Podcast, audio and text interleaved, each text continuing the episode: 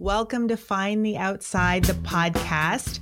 I, Tuesday Ryan-Hart, am here today with Dr. Gabrielle Donnelly, and we are going to talk about learning and evaluation outside style. That's what we're here to do today. Hello, Gabe. Hi, Tuesday. It feels great to be in this conversation after chatting with our three guests around their work and evaluation and to really just land this around I think for me, both the work that we have been doing at the outside around evaluation, but also how these conversations with our guests will inform and influence how we we move forward as well.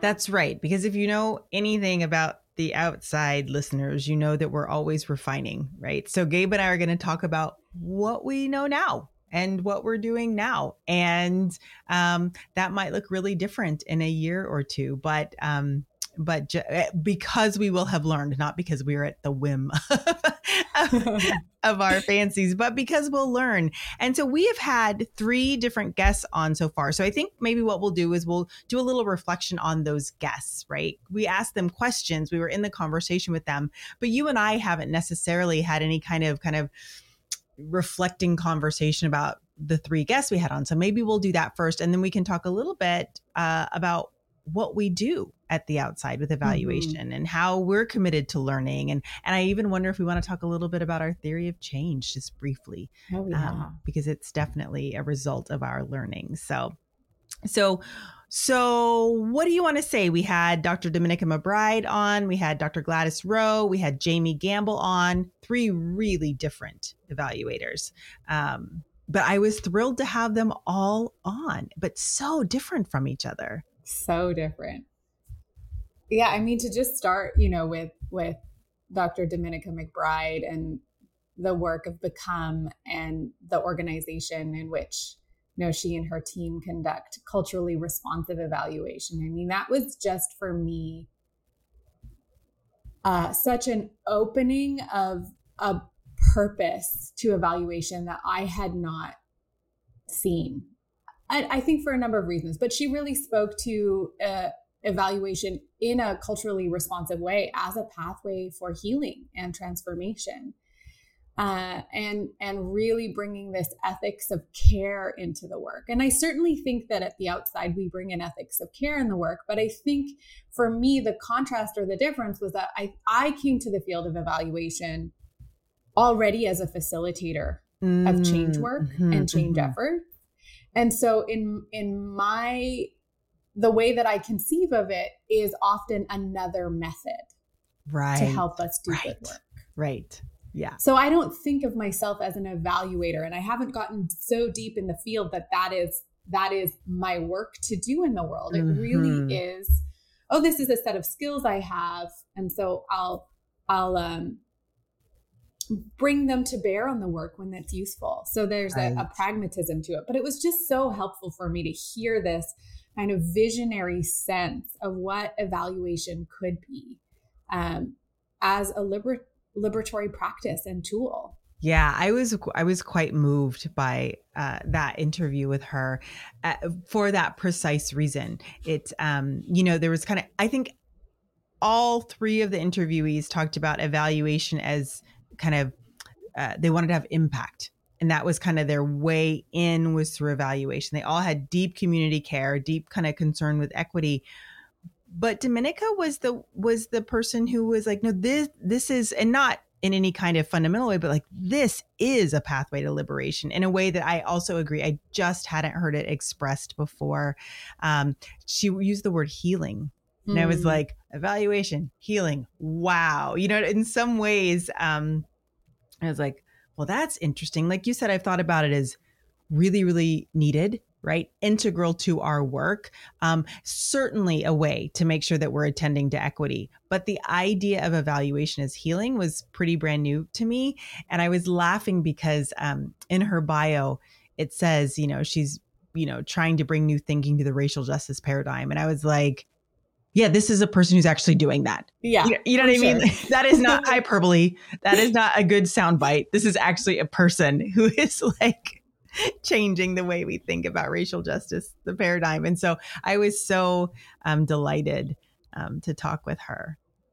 Well, and I think that piece around healing, you know, too, is it's a bold statement in that and an important one but the the history of evaluation and research with you know equity deserving communities it doesn't have a great track record there's a right. lot of harm in it and right. a lot of mistrust and a lot of i won't go into details or examples but that's just kind of that's the the legacy and the history often mm-hmm. of, of evaluative practices that are quite extractive of community right. and then we'll bring forward recommendations to policymakers you know and those reports sit on dusty shelves and so yeah. communities over time go what what you know you keep coming to us and asking us what we want or need or think or care about but then we don't see any action right and so and so it's a bold and powerful statement to say evaluation. We can take evaluation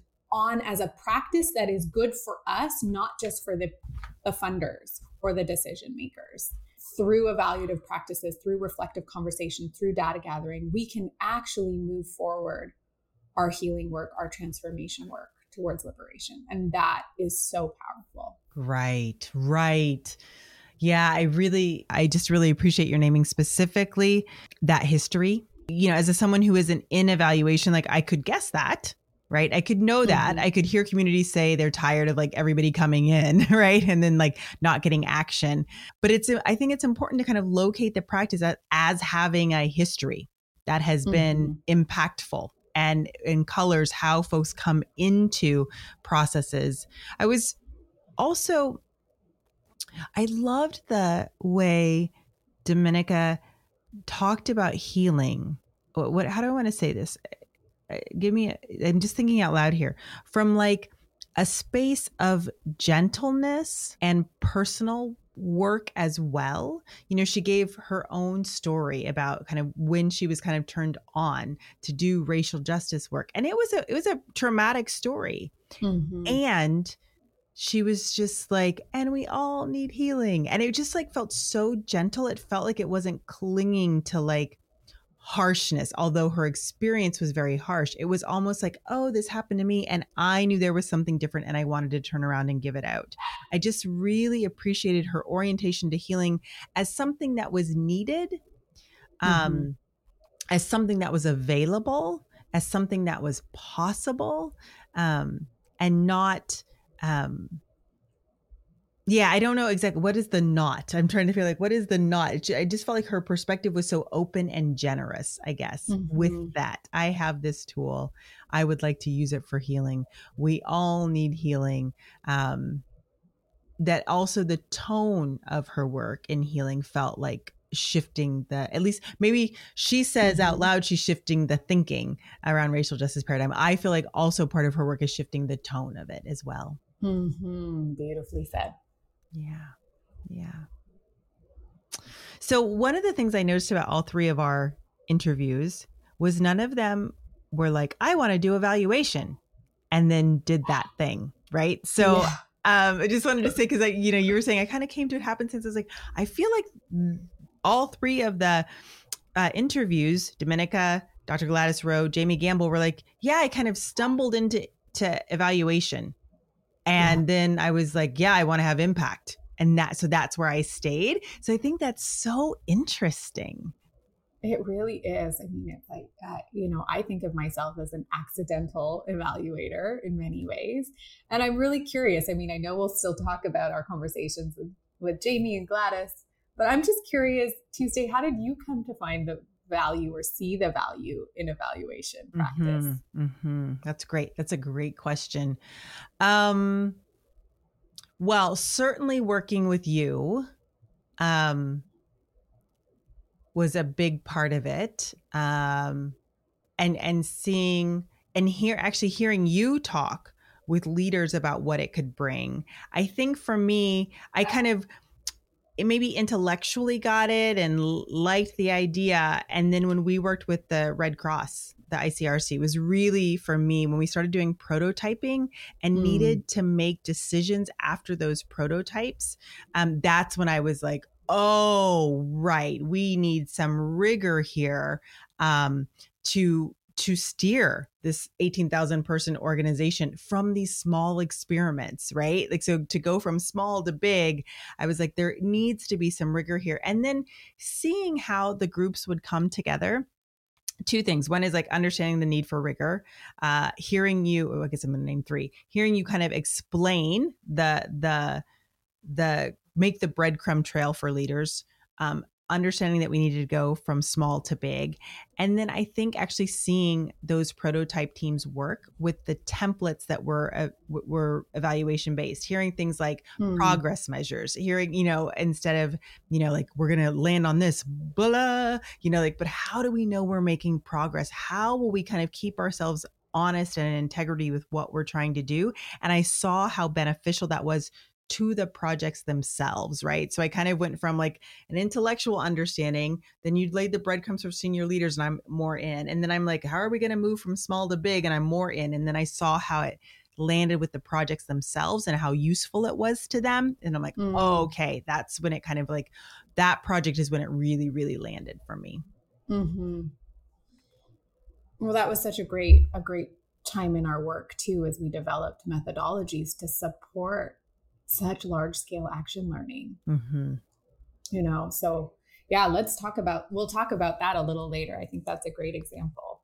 I think it also, that leads well into our conversation with Jamie Gamble, which was mm. next, which is his pragmatism and clarity mm-hmm. and sort of simplicity of mm-hmm. talking about how evaluation can help us think better and can mm-hmm. help us overcome barriers to thinking well um, mm-hmm. um, and to strategy. And I think I, I have worked alongside uh, Jamie and um, in one particular project, and it it's struck me that that really is what he always comes back to mm. is how do we make the data we're gathering help us make better decisions moving forward in real time and what's just enough structure, mm. just enough order to that process mm-hmm. to do it well.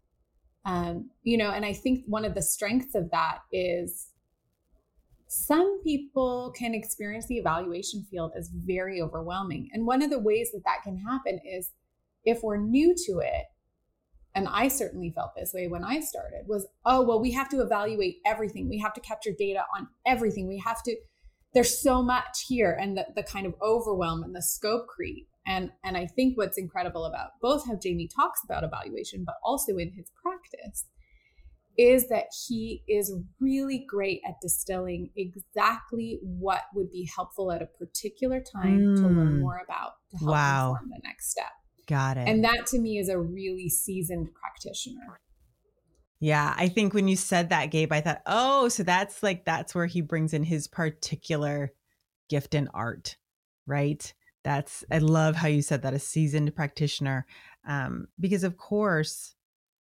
knowing how to drill down on what do we need to know now. I was so when you said about him, you know, he wants to help people. I am paraphrasing. Use kind of the data to kind of like to shape what they're doing to name one of the things that occurred to me that I think, and I'm curious if this is a legacy of evaluation, so maybe I'll ask you back, is kind of evaluator is knowing better. And mm. um and that's why I feel like when we talked with him and you describe your work with him right now, I think what I experienced from him was was um his radicalness, maybe I'll say that, was like actually believing that people can think better. Yes. Right? That this is inherent in us. We can think better. We can use data impact. There was like just like this kind of like belief in the smarts and intellect of the people he was working with, which I think uh, maybe I'm projecting, but it feels like that might not be present in a lot of evaluation. Certainly not in traditional evaluation. I think this sense of, well, that this, we talked about this in our conversation with Jamie, is that you know, in traditional evaluation, objectivity is an incredibly important practice because there's this sense of, you know, not being biased and sort of assessing whether or not a project is meeting its goals. And so an evaluation team will come in at a certain point, you know, and collect data and then make an assertion or a decision.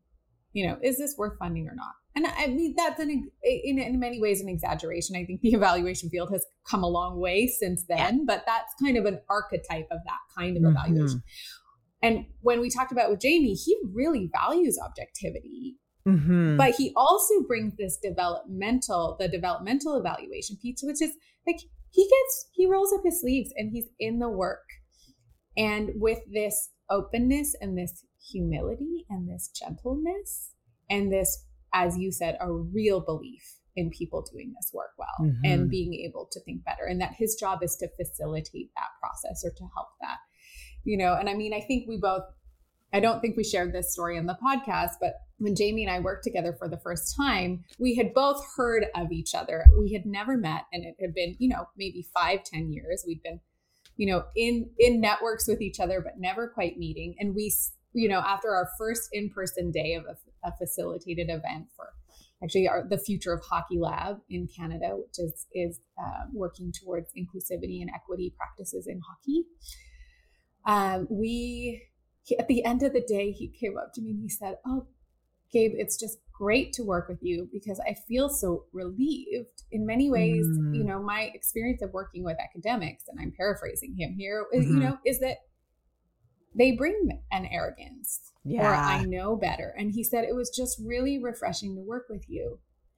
And mm. I kind of breathed this sigh of relief because I said, Jamie, you're, you know, one of the quote unquote experts of developmental evaluation, not just in Canada, but I would say really making significant, you know, change around the world. And I was really nervous to meet you as mm. well in the same way. Um, wow because I felt this sense of what, you know, what will he think of my evaluation practice? Or, you know, does he bring that kind of all knowing quality that, you know, I actually have a really strong allergic reaction to in general, probably because I am an academic and, uh, you know, in one of my, one of my ways of being in the world. And I find that quite hard. And I really do a lot to undo that both in my classroom and with colleagues and to kind of really bring in more generative spaces than than critical ones, although critical thinking is essential, especially in evaluation. But, you know, that story I think just sort of speaks yeah. to that that dynamic can exist.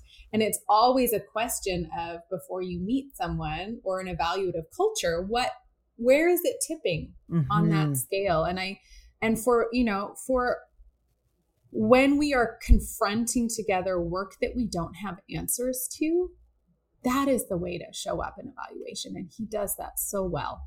That's great. Kind of tripped for me that when uh, Dr. Gladys Rowe talked with us about the challenge she had within the academy, right? Yes. And so she talked about that quite quite specifically around like i'm not sure this is the place for me. I don't know how i'm going to survive here and and needing to reach out to others and kind of gather some folks around her to be able to stay in this field which historically has not served necessarily her people or her.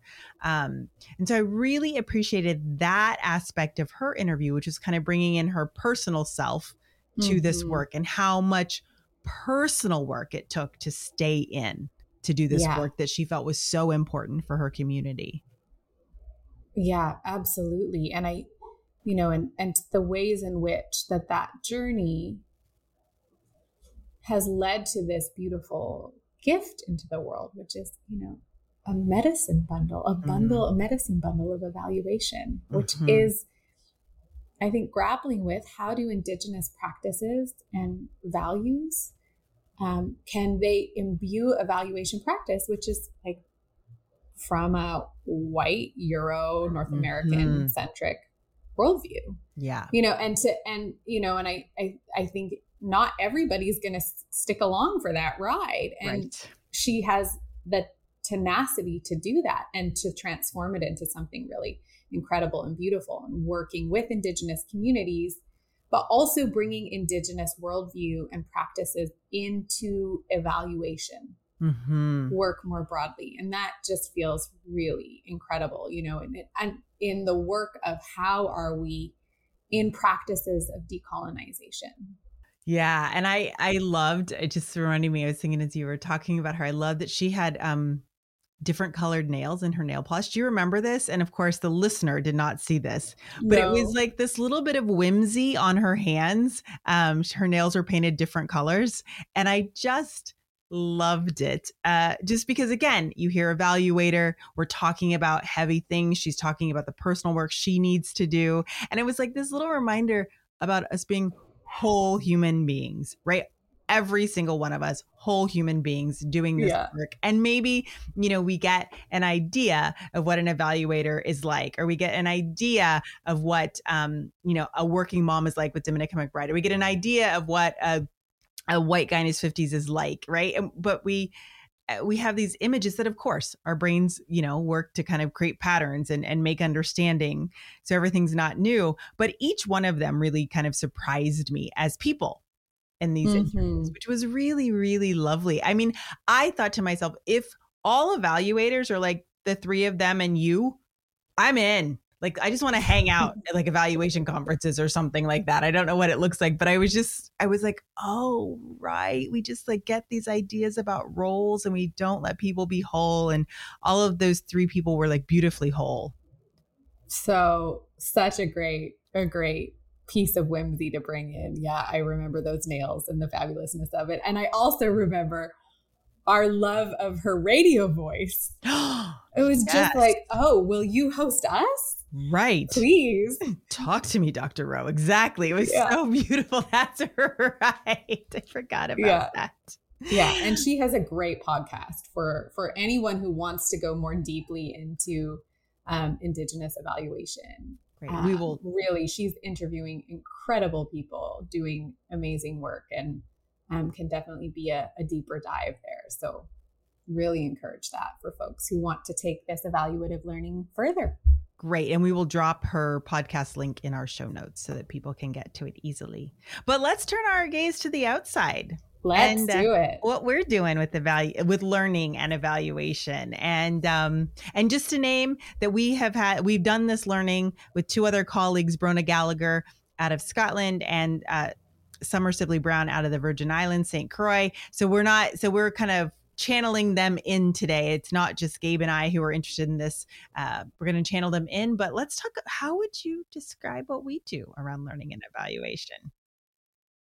Well, you know, I think when when you know, and I think I used this phrase earlier, the outside to me, our work is so often about how do we support people, organizations, and networks to confront work mm. that we don't have answers to. Yeah. Yeah. And we might have a sense of our vision of the future that we want to arrive at, but how we get there is unfolding, mm-hmm. uncertain.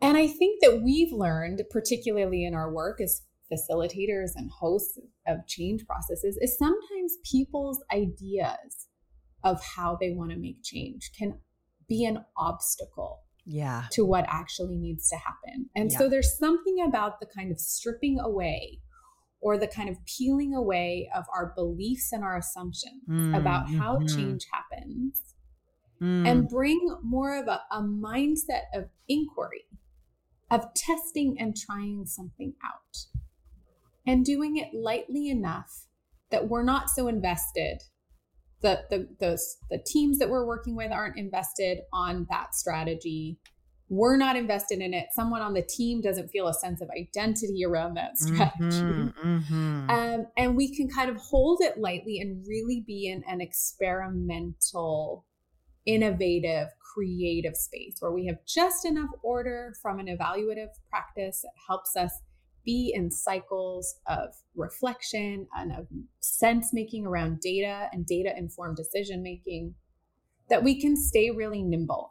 And you might notice I am trying to avoid the word pivot because Ooh. it's so overused in the pandemic pandemic world. Okay. Um, kind of our post pandemic world and our pandemic times. Um, not that it's necessarily post pandemic, we're just in a different phase of it.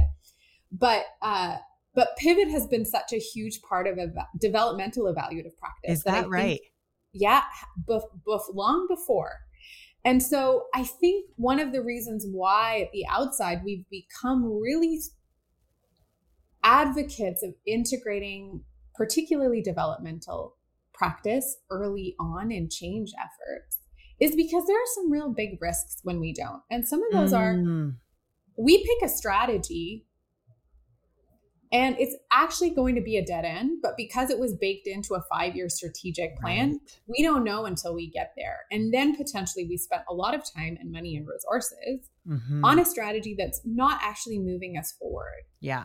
Yeah. And so, what does it mean to hit those dead ends and go, I am so glad I saw that three months into this project? Right. Over a year or two or five or something that we never even get to because that strategic plan, you know, becomes obsolete and we redo it again. But then that same strategy makes it into the next one and we don't get around to it, you know? And so there's something about that. And I think it can help us spend our time and our money uh, or resources in ways that are more effective to be in this kind of lighter, nimble, let's learn as we go. Um, and so, and I, think we also bring in summative evaluation to be able to tell the story of when something's worked. Uh-huh. And that's what we're about, right? We're about mm-hmm. learning what works and amplifying that and growing mm-hmm. it. Mm-hmm. Um, and so when when we have landed on a strategy or a story or a narrative that's particularly um, that is really making waves of change, it is important to then bring in that more kind of traditional uh, summative approach, which assesses mm-hmm. in a mm-hmm. rigorous way mm-hmm. what here is a value, what has worked, what might be generalizable to other circumstances, and what's really contextual to this place, and what are the ways or recommendations that we would make if others wanted to try and experiment in this this domain or this way. And so we've used this, I mean, I think in in work that you and Tim have talked about on on this podcast many times, whether it's the global humanitarian sector, whether it's, you know, activating local food systems, working with with vulnerable youth and families, a lot of municipality work, and really this sort of centering for us around equitable change. So we're mm-hmm. always bringing an equity lens to our evaluation practice. Um, and and it depends with our clients, you know, how much they're how much that's in the foreground and the background. Yeah. But one of our evaluative practices at the outside is to keep using it as an opportunity to bring it into the foreground with uh, within every developmental cycle that we engage in. Can you talk about what that looks like, Gabe? How do we make sure we're keeping equity at least on the table? Like, because I feel like in our work, we're thinking about it in all of the ways, right? From the very conception and proposal to the choosing of teams to the how we facilitate the ways we're designing to the prototypes we pick like how how yeah just like to be really specific how when we're doing about learning and evaluation we keep equity on the table. Mm, great and it might it re- might require a little bit of a, a lead in uh, but you know a lot of our work when we have this sense of okay we don't know how we're going to get to this place that we want to go in the work but we know what we would like the outcome to be mm-hmm. you know we would like to um you know i'm just thinking of of you know a healthcare context right we would like to um, increase the number of, of people who can navigate the healthcare system by 25% easily you know without encountering obstacles or multiple referrals of mm-hmm. of of specialists, right? So we have a kind of a clear goal of how to get there. But then we'll start to develop both well, what are progress indicators and outcome indicators? Mm-hmm. These indicators are signals that help us, they're like flags or markers along the way that could help us anchor into are we moving in the right direction or not? And part of that is building in these evaluative cycles you know 90 days three to four months particularly we're in when we're in like high innovation stage mm-hmm. work mm-hmm. sometimes in action learning cycles where we're prototyping with teams you know we're actually in an evaluative cycle every month or every month and a half um, to you know a light one to kind of help move things forward uh, but part of that process when we kind of come up with these indicators or these signals is when we do that in a, a participatory way or a way that includes those who are in the work, we'll bring out what are the equity principles mm-hmm. that are mm-hmm. important here. And so for instance, it might be, and I'm I'm just imagining and spitballing in the example that I gave, which we didn't move into the work, but it would be like, you know, when we're when we're tracking data around how patients are accessing a healthcare system and they're um, and they're encountering of barriers, we're not just going to lump everyone together as a general person. We would mm. actually want race specific data. We would right. want gender specific data, right? Mm-hmm. So that would be an example. Um, but I think as well, you know, at, the outside, it's baked right into process and design, right? Mm-hmm. So I mm-hmm. think in conversations with you and Tim, when we're thinking about designing a particular event that the two of you will host or facilitate, we are asking questions around okay how might we bring an equity based or a power based question in mm-hmm. to keep folks accountable and we can do that through an evaluative reflective questioning or you know a capturing of, of, of data in that way those are just two examples can you think of others uh you know i think um what the one I was really thinking about is how much you all push to make sure that people are reflecting on issues of equity as they're running their project. It's like you're just like mm. going to keep that light alive through what like through questions in the evaluation through um you know, I think that you're right. It's all the way through in that way. I hope we've set the table that by time folks are in oh, are evaluating um, but I think the other thing, so I think you asked reflective questions, um, like on on in kind of the evaluations themselves. But I also have seen you push people to notice patterns. Right? Mm-hmm. Does this apply to any particular group? Are you hearing this from certain places? Like, you know what I mean? Like, I feel like there's also, yeah, there's like the the kind of you know the templates people have to fill out that I think keeps equity up. But I feel like I see you kind of pushing people to kind of like bring that into their understanding as well. Yeah, that's great. And it reminds me that, you know, one of the ways that I talk about or think about being an evaluator or an evaluator in a in a change effort with equity at the center. But when I'm working closely with the design team and the the strategy team, which is all of the time now, but it's like oftentimes my job or the job of the evaluation team is to hold up a mirror mm-hmm. of the sticky patterns or the mm-hmm. or that we say this principle is important around equity but then we're actually not um, sometimes we're moving too fast to include all of the places yes. that are needed yeah yeah that's for right for instance that's right um you know and and you know sometimes and this kind of becomes my placeholder but like you'll hear me say and i know many times it's like squeaky wheel like there's uh-huh. i'm gonna say something uh-huh. that's potentially gonna slow down the momentum yeah of where this is headed. And it's always uncomfortable for me. Yeah. But over time, I'm getting much clearer about, like, you know, I mean, I've always known it's the role of the evaluator, but now I'm get just getting much clearer on how to be able to introduce that lightly without throwing people off of that momentum because that's certainly not right. You know, because change work is so hard. Mm-hmm. I mean, it's wonderful when we're working with amazing people, but we're often tackling huge things. And so the momentum we build through our engagement work, through inspiration, really matters. Yes.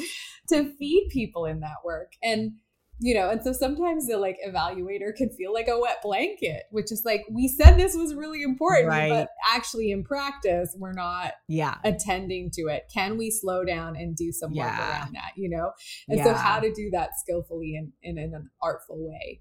But that also makes me think of Tuesday that one of I think the real benefits too of evaluation is that not only is it course correcting, but it also can give us opportunities and create space for us to celebrate the wins. Right. Yeah. Because yeah, we yeah. can see them more quickly. That's great. Like, oh, there it is. Look at what happened.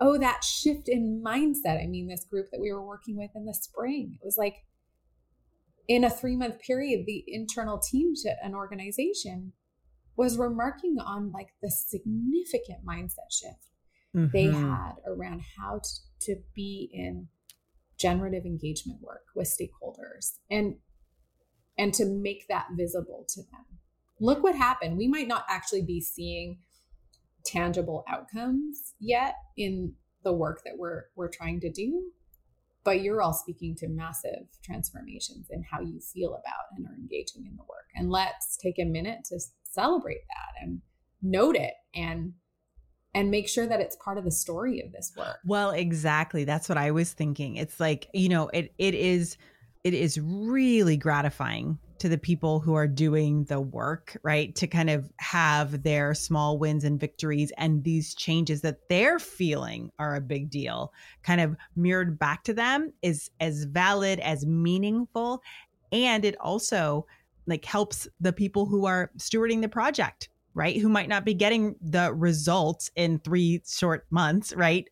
Have a story to tell about what's mm-hmm. actually happening. What's kind of the underground, almost cultural story that's happening here as we do this work. One of the things I wanted to go back to is you talked about how that can be hard to be the squeaky wheel and, you know, like you're getting more skillful at it. And I was thinking that that's another reason it has felt important for me, I, am sure I could talk for Tim too, but we'll just talk for me around having um, evaluation. We we're trying to in our projects um, position it right as as important as the design as important as the strategy as imp- because i think there is a level of um i mean power just power dynamics are everywhere right? Mm-hmm. They're everywhere. And I know that Tim and I can be hard to like go like, "Oh, wait, wait, squeaky wheel," right? And so having you as a senior leader on our team able to say that and attending to that uh power differential because we could I mean, I think that's the biggest risk, I would say, mm-hmm. is like we just have so much work to do in so little time. We just go too fast and that leaves people behind, right? And so like inevitably when you go too fast and you leave people behind, the people who are behind are those who have less power, right? And so this this ability to interrupt projects um, and slow them down, it has to be done from a position of power or it will mm-hmm. just get mm-hmm. steamrolled. And so just thinking about that evaluator role in some ways it's been given and I, I, would suspect again, I'm making a story up, but you can tell me if it's true that evaluator role's gotten a lot of power. Like it said whether it worked or not, right? So then everyone's yes. kind of scared about it. But then on the other hand, right, the kind of doing of evaluation, and, and then in that way, sometimes the doing of evaluation just feels to people like busy work or something they have to do to get money, right? It doesn't feel integral to the process. It feels like this thing you have to do.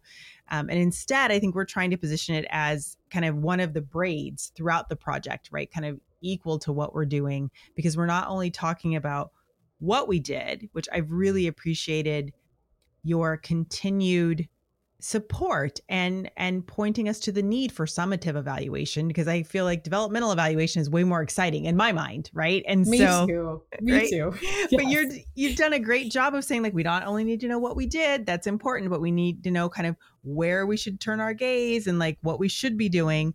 Um, and so I think you just hold those two things really that have been pulled apart really beautifully. And I think it takes power in the project to do that. And so, mm-hmm. as our people are listening, I know some of our activating change cohort listens to these podcasts around evaluation like they've got big projects right they yeah. know they have to be thinking about evaluation and i would say um, there is something of positioning the evaluation in this kind of project that mm-hmm. also feels key to kind of big change work that has equity in the center to really, really think about how the evaluation and the evaluator is positioned in the work. Mm. Thank you for that. Just just sharing that back because it has brought to me some fresh thinking or framing around mm. the role in this moment. So I'm going to try it on, Great. which is I mean, I think the way that we approach it is also building capacity in the folks that we're working with to mm-hmm. bring an evaluative lens into the work, into action learning, into kind of checking, you know, data informed checking. Are we moving in the right direction? That sort of thing. But as you're saying, appreciating this sort of the interventions that evaluation can make, I think in in large scale large scale change work, particularly where equity is important, if it's just all rah raw momentum we're going to change the world this is going to be amazing this is so exciting let's go let's go let's go which is important mm-hmm. if there isn't a place formally ordered in the project that can hold like spaces for edges, spaces for questions, spaces for no's, spaces for mm-hmm. what aren't we seeing. Mm-hmm. It can it can then end up that a particular people within the initiative feel like they have to bring that. Mm-hmm but they have nothing to fall back on or rest in. And so sometimes it can get more activated and more intense mm. the more the mm. momentum of the change effort takes off. Right. And right. then they feel less and less connected, owning the work. And I think when uh, when evaluation is done well, when developmental evaluation is done well from an equity lens, it's saying like let's bring that wisdom mm-hmm. of the mm-hmm. edge. Or in deep democracy, we would talk about the no, the wisdom of the no, mm-hmm. and really ensure that we are learning from it and we are integrating. What what does it take for you to come along mm-hmm. with this work based on what you're seeing in your particular vantage point that's giving you a, a sense of no, of uh, slow down, hold on, um, this doesn't feel right. Mm-hmm. And to have a space in the project that can hold that in a generative way and in a formal way. Um, and you know and so so i think that that can be a really big strength of doing this well. But you know you have to have some some skilled practitioners doing yeah. that. And i think always using it as an opportunity to to bring folks along who want to learn. And i am constantly learning every day about how to do this work you know and uh, i was in a piece of uh, i was in a room with a group yesterday and um, one of my colleagues rach darras said uh, they said um, you know if you get it wrong you get it right if you're open to being corrected mm, right and so like great. what's the opportunity of opening us ourselves up to correction to feedback to information where it's like that's part of the practice of getting it right that's right. Oh, I love that. That's great. I love it, Gabe. Um, that's so smart. And I'm so glad to be in this learning with you. And again, just want to say out loud Brona Gallagher and Summer Sibley Brown's name as people who have really um, yes. supported yes. this practice in the outside. Uh, you know, it's it's not just the two of us. It's it's uh it's and it's even more than the four of us and just really feeling grateful to be in this learning alongside you um and and figuring this out and feeling like um I, I feel like your wingman, right? Like Gabe has the expertise and I just kind of like follow along in her wake, like saying, yes, this is what we need to do. Yes, this is what we need to do. And, uh, and as I do that, um, my understanding gets deeper and deeper and I just get kind of more and more thrilled. And this series was part of that, just like talking with yeah. other evaluators, feeling really inspired at the end of those conversations. Um, and I, I just I'm sorry. It's so funny. I don't know if listeners can. Gabe has the cutest little puppy in the world. And I just think I heard him tap, tap, tap, tap, tap in the room. so you that did. feels like the time to say goodbye. But this, we were, we were closing and, uh, thank you, Nori, for joining us and telling us it's time. And thank you, Gabe, for today and the LNE series. I just have enjoyed it thoroughly. It's been really great to do this with you. Oh, me too. And I mean, you are so intuitive around the way that you bring evaluative lens mm. and thinking to your way, the way that you work and show up in the world. And so it's just a delight to be in these conversations together. And, you know, and I just want to leave our listeners with if there are, if you are, I mean, I know some of you are probably well and deep into evaluation practices. Um, and, you know, please reach out. I mm. love having conversations about this part of the work. Um, and if you're new to it in any way and you want to learn more, mm. www.betterevaluation.org is an incredible resource. Great. Um, it has just from soup to nuts, from beginning to end, from every emergent evaluation practice out there, really simple and accessible ways to get started. And then the other piece that I would say is if you want to bring in um, an evaluation tool lightly into your work, into ongoing work already, there is a, a process called the most significant change. Mm. And it's just hmm. asking that question to a group of stakeholders in the work what is the most significant change you have witnessed or seen as a, a part of this effort? Mm. And it can be just hmm. quite a powerful and helpful and very revealing way of of just beginning that work. So well, that's Gabe. also available on on um, betterevaluation.org. I am closing with a coaching client today, and I'm going to use that question. Thank you. Yay! So much perfect. Gonna go do it right right this afternoon. Thank you so much, Gabe. Thank you for those resources, and thank you everyone for listening. We've had a great time doing this spotlight series, and uh, yeah, please do reach out and let us know what you thought. Absolutely. Take care, everyone. Bye-bye. Bye.